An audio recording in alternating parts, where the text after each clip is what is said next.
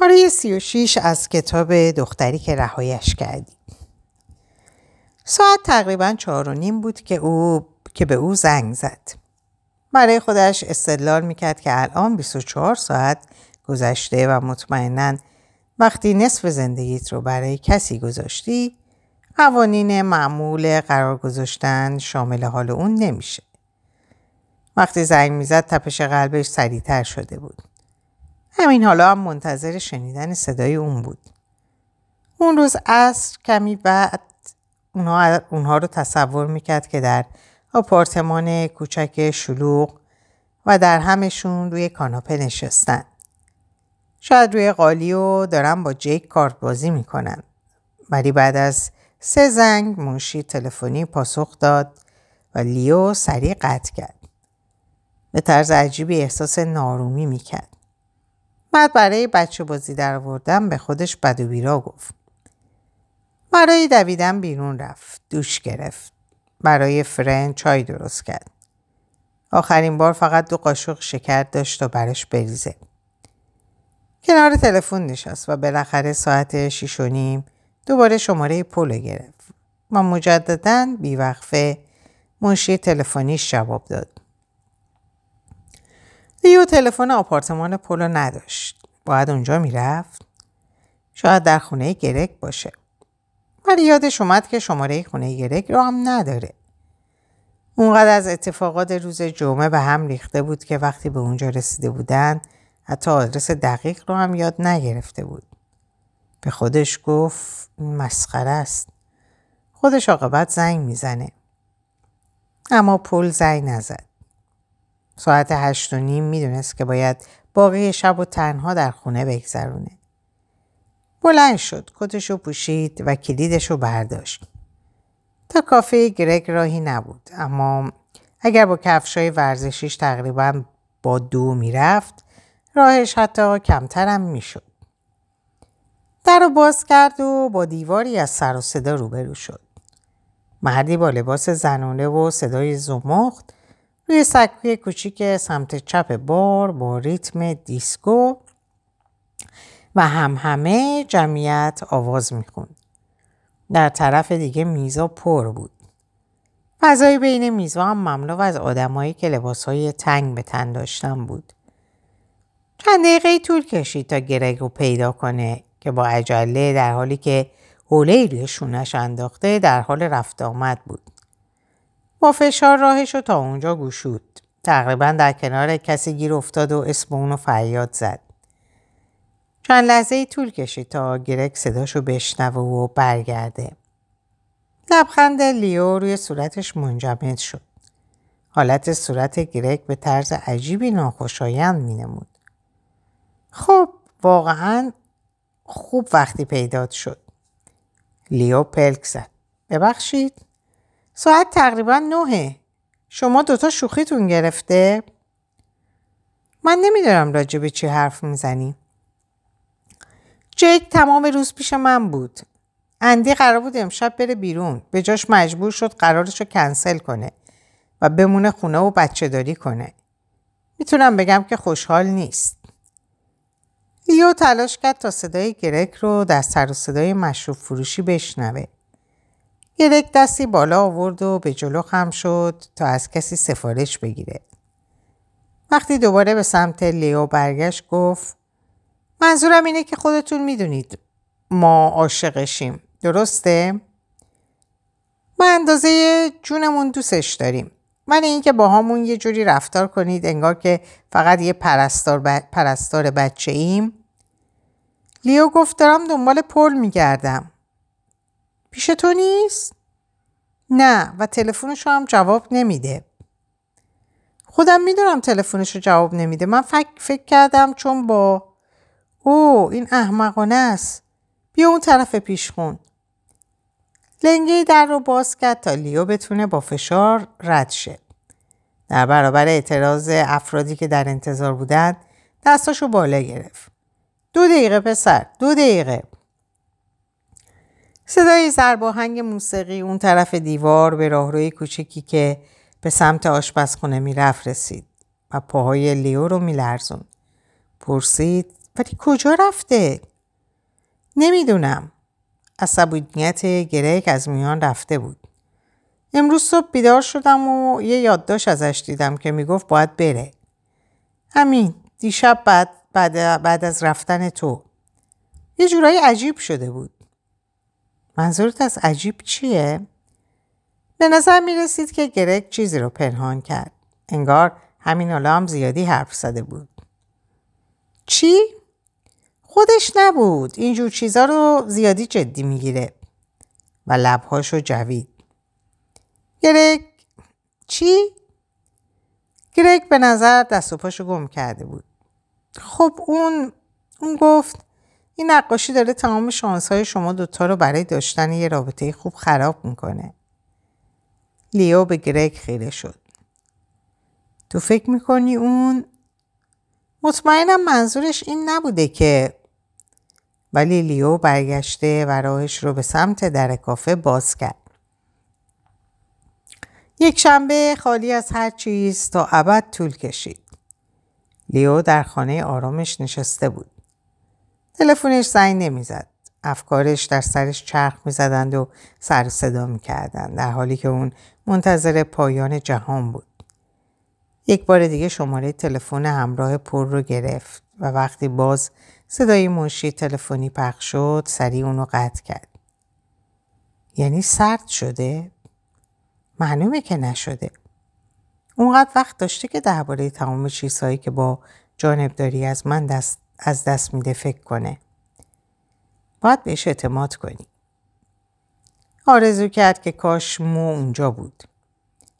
شب کم کم از راه می رسید و آسمون سنگین تر می شد و شهر در مه قلیزی فرو می رفت. نمی‌تونست تلویزیون ببینه. خوابید. اما به طرز عجیب و منقطع حدود ساعت چهار در حالی بیدار شد که افکارش در گره کوری منجمد شده بود. نیم ساعت بعد از پنج بلند شد. مانع ما آماده کرد و مدتی در اون دراز کشید و از میان روشنایی های آسمون به تاریکی بیخبر خیره شد. بعد موهاشو با دقت خوش کرد و بلوز خاکستری و دامنی با راه راه باریک پوشید که دیوید زمانی گفته بود اونا رو در تن لیو دوست داره. دیوید به دقت نگاش کرده و گفته بود که این لباسا باعث میشه اون شبیه منشی ها بشه. انگار که منشی بودن چیز خوبیه. مروارید بدلی و حلقه ازدواج رو هم اضافه کرد. آرایش صورتش رو با دقت انجام داد. خوشحال بود که می‌تونه حاله سیاه زیر چشماش و و پوست خسته و زرد رنگش رو پنهان کنه. به خودش گفت اون میاد. بالاخره باید به چیزی ایمان داشته باشه. جهان اطرافش آهسته آهسته بیدار می شد. مه خونه شیشه ای رو در بر گرفته و احساس جدا موندن لیو از تمام شهر رو تقویت می‌کرد. اون پایین صفوف ترافیک که تنها نور قرمز چراغ ترمزهاشون مثل نقطه های کوچیکی به چشم می‌خورد آهسته در حرکت بودن. مثل خون در رگهای بسته. کمی قهوه نوشید و نصف یک تکه نون توست رو خورد.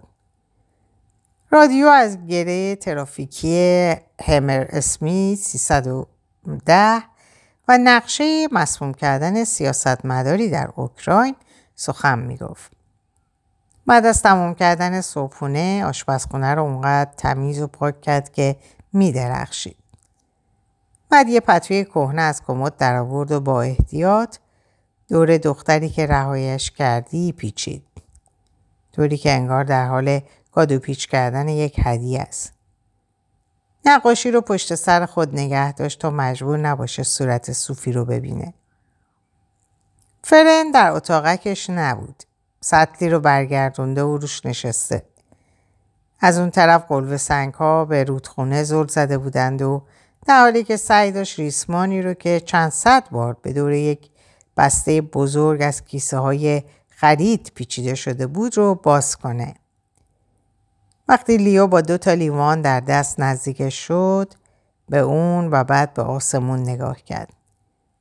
قطرات بارون و صدای خفه کننده ای آسمون اطرافشون رو فرا گرفته بود. گویی جهان در ساحل رودخانه داشت و رودخانه داشت به پایان خود نزدیک می شد.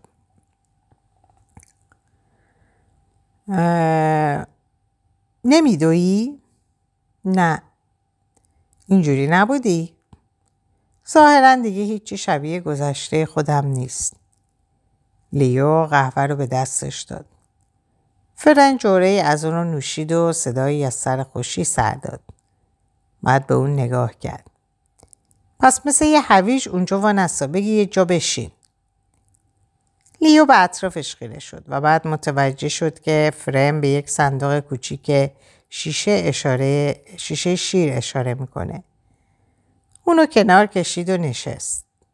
کبوتری از اون طرف قلب سنگا به سمتش پرگشود.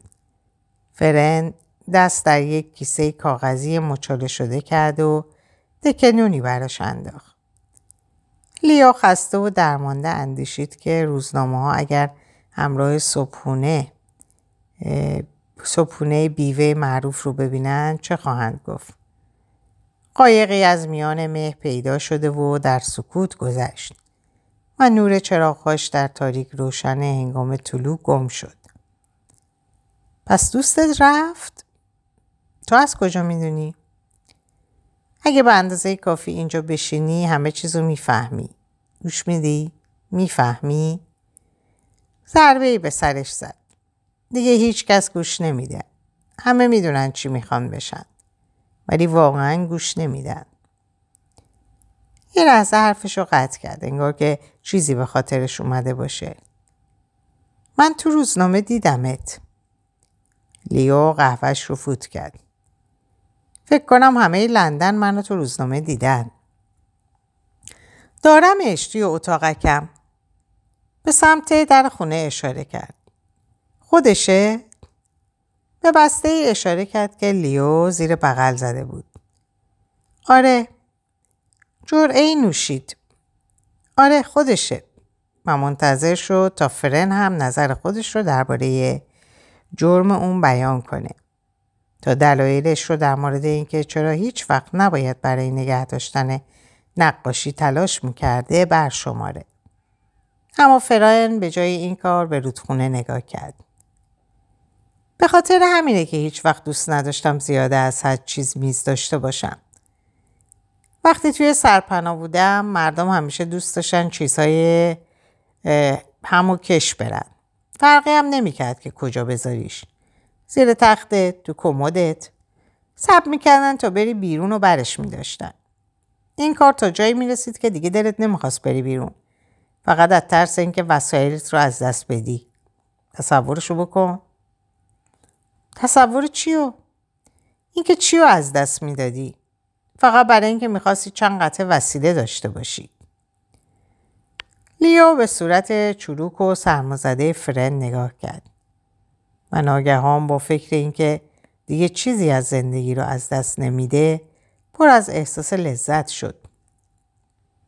فرن گفت یه جور یه جورای دیوونگیه. لیو به امتداد رودخانه خاکستری رنگ خیره مینگریست که ناگهان چشماش پر از اشک شد. هنری کنار ورودی پشتی منتظرش بود. کنار ورودی اصلی دادگاه عالی. دوربین های تلویزیونی و همینطور تظاهر کنندگان برای روز آخر گرد هم جمع شده بودند. یعنی قبلا درباره حضور اونها هشدار داده بود. سر کلش در یک تاکسی پیدا شد و وقتی هنری بسته موجود در دستش رو دید لبخندش تبدیل به قیافه اخمالودی شد. این همون چیزیه که من مجبور نیستی این کارو بکنی. اگه بر علیه ما پیش بره وادارشون می‌کنیم به کامیون امنیتی بفرستن. یا عیسی مسیح لیو نمیشه که یک اثر هنری چند میلیون پوندی رو مثل یک قرص نون این طرف و اون طرف ببری. دستای لیو صف دور بستر گرفته بود. پول اونجاست؟ پول؟ لیو رو به ساعت به سرعت به سمت دادگاه برد. مثل پزشکی که کودک بیماری رو به سمت بیمارستان می‌بره. لیو گفت مکافرتی؟ مکافرتی؟ اصلا نمی‌دونم. دوباره به بسته نگاه کرد. لعنتی لیو می‌تونستی قبلش به من بگی؟ لیو به دنبال هنری از نگهبانی گذشت و داخل راهرو دادگاه شد. هنری نگهبان رو صدا زد و به نقاشی اشاره کرد. نگهبان ظاهرا گیج شده بود سری تکون داد و چیزی در بیسیمش گفت ظاهرا نگهبانان بیشتری در راه بودند فقط بعد از داخل شدن به محل برگزاری جلسه دادگاه بود که هنری واقعا راحت شد. هنری نشسته و نفس عمیقی کشید و کف دستاش رو به صورتش مالید. بعد به سمت لیو برگشت. لبخند اندوهناکی به سوی نقاشی زد و گفت می‌دونیم هنوز تموم نشده. احتمالش کمه رأی قطعی بده.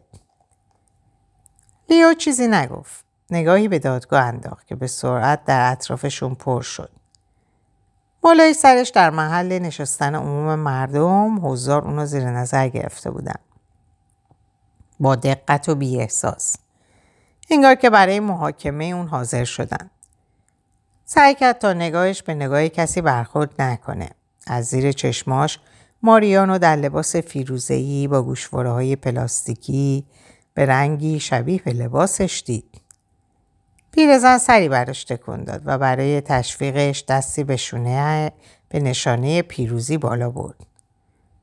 صورت دوستانهی در میان دریایی از نگاه های توهی جنی دینکسون رو دید که همونطور که اون طرف نیمکت در صندلی خود می نشست. چند کلمه با فلهرتی رد و بدل کرد. صحنه دادگاه از صدای این سو و اون سو رفتن پاها مکالمه معدبانه و کشیدن صندلی روی زمین و انداختن کیفا پر شده بود. گزارشگران با هم گپ می زدن. در لیوانهای یک بار مصرف قهوه می نوشیدند و یادداشتاشون رو با هم رد و بدل می کردن. کسی قلم اضافیش رو به دیگری داد. لیو سعی کرد احساس وحشتش رو سرکوب کنه. ساعت نه و چهل دقیقه بود. چشماش دوباره به سمت درها سوق داده شد. منتظر پل بود. به خود گفت ایمان داشته باش. اون میاد. ساعت 9 و 52 دقیقه همین حرف رو به خودش زد. و بعد ساعت 9 و 58 دقیقه کمی قبل از ساعت ده قاضی وارد شد و همه به پا خواستند. احساس وحشت, احساس وحشت لیو رو در بر گرفت. اون نمیاد. بعد از همه اینا اون نمیاد. اوه خدایا اگه اینجا نباشه نمی‌تونم این کارو بکنم. خودشو وادار کرد تا نفس عمیقی بکشه و چشماشو بس سعی داشت خودشو آروم کنه. هنری در حال ورق زدن پرونده هاش بود پرسید تو خوبی؟ انگار دهانش پر از خاک شده بود زیر لب گفت هنری میشه یه چیزی بگم؟ چی؟ می‌تونم یه چیزی بگم به دادگاه؟ مهمه. الان چیزی نمونده تا قاضی رأی و صادر کنه. مهمه. چی می‌خوای بگی؟ فقط ازش بپرس لطفا. صورت هنری نشون می‌داد که به لیو اعتماد نداره ولی چیزی در حالت صورت لیو اونو راضی کرد. به جلو خم شد و چیزی در گوش آنجلا سیلور زمزمه کرد. آنجلو با اخم به لیو نگاهی انداخت و بعد از رد و بدر شدن چند کلمه ایستاد و اجازه گرفت تا به جایگاه قاضی نزدیک شد. از کریستوفر جنکس هم دعوت شد تا به اونها بپیونده. موکلا و قاضی در سکوت با هم مشورت کردن و لیو احساس کرد که کف دستاش عرق کرده. پوستش میسوخت. و اطراف دادگاه پر از ازدهام نگاه کرد.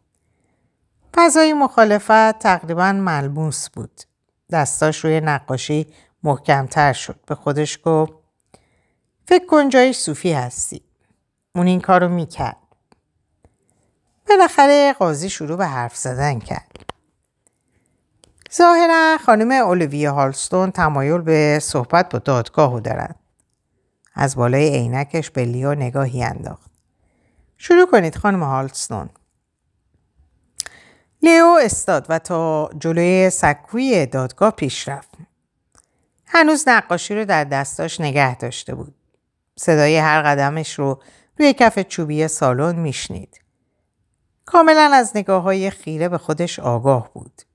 هنری که شاید هنوز نگران نقاشی بود چند قدمی دورتر از لیو ایستاد. لیو نفس عمیقی کشید.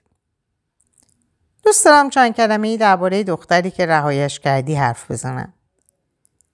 ثانیه حرفش رو قطع کرد. تعجب رو در صورتهای اطرافش دید و ادامه داد. صداش زیر و در میان سکوت دادگاه کمی مردد می نمود. انگار که این صدای خودش نبود. سوفی لفور زن شجاع و محترمی بود. من فکر می کنم. امیدوارم با چیزهایی که در طول دادگاه شنیدم این موضوع روشن شده باشه. صورت جنی دینکسون که به, به طور مبهمی دید که به سرعت چیزی در دفتر یادداشتش می نوشت و بیحسدگی وکلا که اون رو در خودشون خفه کرده بودند. انگشتانش رو دور قاب محکم کرده و خودش رو وادار به ادامه حرفاش کرد. شوهر مرحوم من دیوید هالستون هم مرد خوبی بود. یه مرد واقعا خوب. حالا اعتقاد دارم که اگه می‌دونست گذشته پورتری صوفی نقاشی که اون عاشقش بود اینطور بوده اونو خیلی وقت پیش پس می‌داد. مبارزه من در این پرونده باعث شد که نام نیک اون از روی ساختمونی که زندگی و آرزوش بود برداشته شه و این باعث افسوس بی حد و حصر من شده. چون اون ساختمون ساختمون گلدشتاین باید تبدیل به بنای یادبود اون می‌شد. لیو گزارشگرا رو می‌دید که سر بالا آوردن. موجی از علاقه به موضوع رو می‌دید که از نیمکت ها میگذشت. چندین نفر از اونها با هم مشورت کرده و قلم به دست گرفتن. این پرونده این نقاشی بیشتر چیزی رو که باید میراث اون می بود نابود کرده. درست همونطور که میراث صوفی رو نابود کرد. از این جهت در حق هر دوی اونها جفا شده. صداش در گلو شکست. به دور و اطرافش نگاهی انداخت. به همین دلیل به همین دلیل دوست دارم در اسناد ثبت شه که من به تنهایی تصمیم به جنگیدن گرفتم. اگه اشتباه کردم بسیار متاسفم. همین. متشکرم. ناشیانه دو قدم به سمت نیمکت برگشت. برداشت. گزارشگران رو دید که خشمگین چیزی می نوشتن. یکیشون دیکته گلدشتاین رو چک کرد. دو وکیل روی نیمکت با عجله با هم صحبت کردند. هنری به سمتش خم شد و به نرمی گفت حرکت خوبی بود. وکیل خوبی می شدی. لیو بی صدا به خودش گفت انجامش دادم. آره هر کاری که گلدشتاین ها بکنند دیوید در خاطره عمومی به ساختمونش گره خورده. قاضی تقاضا کرد که سکوت رعایت شه و خسته و بیحوصله گفت خانم هالستون دیگه کاری برای به تعویق انداختن رأی من ندارید؟ لیو سرش رو تکون داد. گلوش خوش شده بود. جنی زیر لب با وکیلش صحبت می‌کرد. و این همون نقاشی مورد بحث درسته؟ بله. هنوزم اونو محکم مثل سپری در بغل گرفته بود. قاضی به سمت منشی دادگاه برگشته و گفت ممکنه یه نفر ترتیبی بده تا جای تا در جای مطمئنی قرار بگیره؟ فکر نکنم جاش اینجا باشه خانم هالستون. لیو نقاشی رو به سمت منشی دادگاه گرفت. فقط یک لحظه انگشتانش ظاهرا تمایلی به رها کردنش نداشتند. انگار که خودش تصمیم گرفته بود تا دستور رو نادیده بگیره. وقتی بالاخره اون رو رها کرد منشی همونجا ایستاد. یخ زده. انگار که چیز خطرناکی به دستش دادن. لیو گفت متاسفم صوفی. من ناگهان احساس کرد که تصویر دختر که حالا از زیر پتو آشکار شده بود به اون خیره شده. لیو با قدم های بی به سمت صندلیش بازگشت. پتوی خالی زیر بغلش گلوله شده و هیاهویی که اطرافش به پا شده بود رو تقریبا نمی‌شدید. قاضی در حال صحبت با هر دو گروه وکلا بود. مردم بسیاری جلوی در دادگاه جمع شده بودند. شاید گزارشگران روزنامه های اصل باشند. و بالای سرشون در سالن عمومی بحث پرهیجانی برپا بود. هنری به بازوش دست زد و زیر لب چیزی درباره اینکه چقدر کار خوبی کرده گفت. لیو نشست و به پاش خیره شد و در حالی که حلقه ازدواجش رو دور انگشتش میپیچون فکر کرد که چطور می‌توان انقدر احساس پوچی کرد. و بعد اون صدا رو شنید. ببخشید. صدا دوباره تکرار شد تا در میانه اون هیاهو شنیده شه. نگاش رو بلند کرد و چشمان خیره مردم رو در پیرامون خود دنبال نمود. و اونجا در آستانه در پل مکافرتی رو دید که ایستاده. پل پیراهن آبی رنگی به تن داشت و تحریشی چانش را خاکستری رنگ کرده بود. به طوری که نمی‌تونست چیزی از صورتش بفهمه. در رو باز کرد و آهسته ویلچری رو به داخل دادگاه هل داد. و اطرافش نگاه کرد و به دنبال اون گشت و ناگهان متوجه شد که فقط خودشون دو نفر هستند. بی صدا گفت خوبی؟ و سر تکون داد. بعد نفسی رو که بیون که متوجه باشه حبس کرده بود بیرون داد. پل دوباره با صدایی که به سختی از میونه سر و صدا شنیده می‌شد فریاد زد ببخشید آلی جناب چکش مثل شلیک گلوله روی میز خورد و دادگاه ساکت شد جنی دیکسون ایستاد و برگشت تا ببینه که چه اتفاقی افتاده پل پیرزنی رو روی یک ویلچر به سمت راهروی وسطی دادگاه هل می‌داد زن به شدت پیر بود بدنش مثل اسای چوپا... چوپانان خمیده و دستش روی کیف کوچیکی آروم گرفته بود. زن دیگری در لباس مرتب سرمه رنگی با عجله پشت سر پل می و آهسته با پل مشورت می‌کرد. پل به سمت قاضی اشاره کرد. زن گفت مادر بزرگم اطلاعات مهمی درباره این پرونده داره. با لحجه غلیز فرانسوی صحبت می‌کرد و همینطور که از راهروی میانی دادگاه میگذشت ناشیانه به مردم هر دو طرف مینگریست قاضی دستشو بالا آورد و غرغر کنان گفت چرا که نه گویا همه می‌خوان حرفی بزنن بذار ببینم نظافتچی هم حرفی برای زدن نداره. زن منتظر بود و قاضی با اوقات تلخی گفت اوه محض رضای خدا مادام بیایید نزدیک جایگاه. چند کلامی با هم حرف زدن. قاضی دو وکیل رو فرا خوند و مکالمه طولانی شد. این دیگه چیه؟